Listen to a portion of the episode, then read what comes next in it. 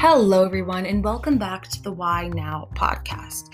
So this is going to be the last episode, sadly, and I just want to say that I had a really great time being able to research about the National Organization for Women, but also being able to share my findings and educate all of those who are watching. So in the last episode, I talked about NOW's major marches that they were involved in, just to be able to show how impactful they really were, and by the numbers of people they were able to bring together and unite. So in today's episode, I'm going to be talking about what NOW is involved in today, because when we really look at something that's impactful or just has impacted American history in a different way, people are still talking about it today. People are still, learning things from that certain event or organization or whatever. So I just think it's appropriate to show that, hey, NOW is very involved with certain things today, that it wasn't just, people jumping on a bandwagon, that this is still very much a prominent organization that is still trying to bring about change. So one thing that NOW is very involved in is LGBTQIA rights. So they have always been committed in fighting against discrimination based on sexual orientation. It really mainly started with, many lesbian women that were part of this organization and just had this discrimination and this hatred for who they wanted to love and just for their lifestyle. And it was, it's something that just cannot be tolerated, because, no one should ever be discriminated on that, especially when it comes to your employment and your housing and just public accommodations. These were many things that, people part of the LGBTQ and today are still struggling to have kind of like a footing in.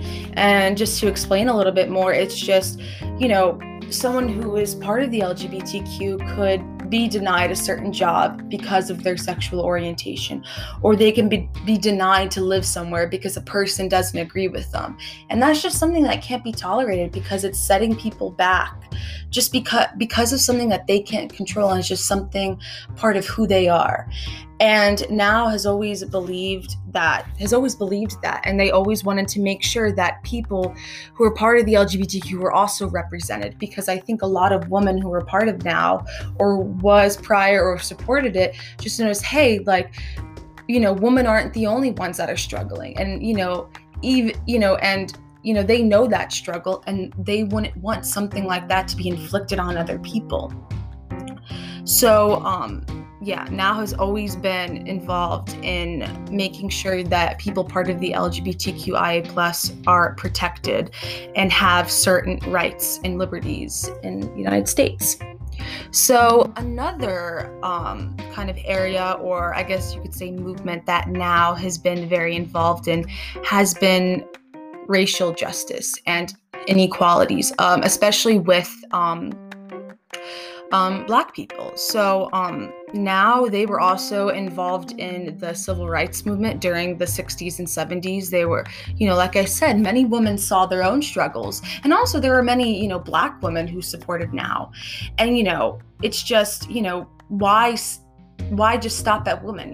Just let's bring equality and justice for everyone.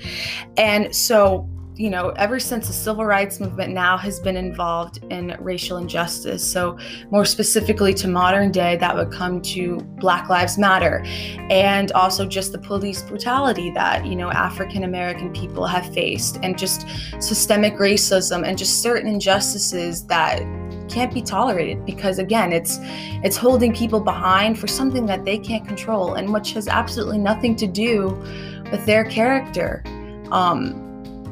And just isn't something to be ashamed of. And NOW has always been very prominent in conveying that message. And I think that's one reason why I wanted to end the podcast here, because, it goes beyond just women. There's so many factors that go into injustice and inequality.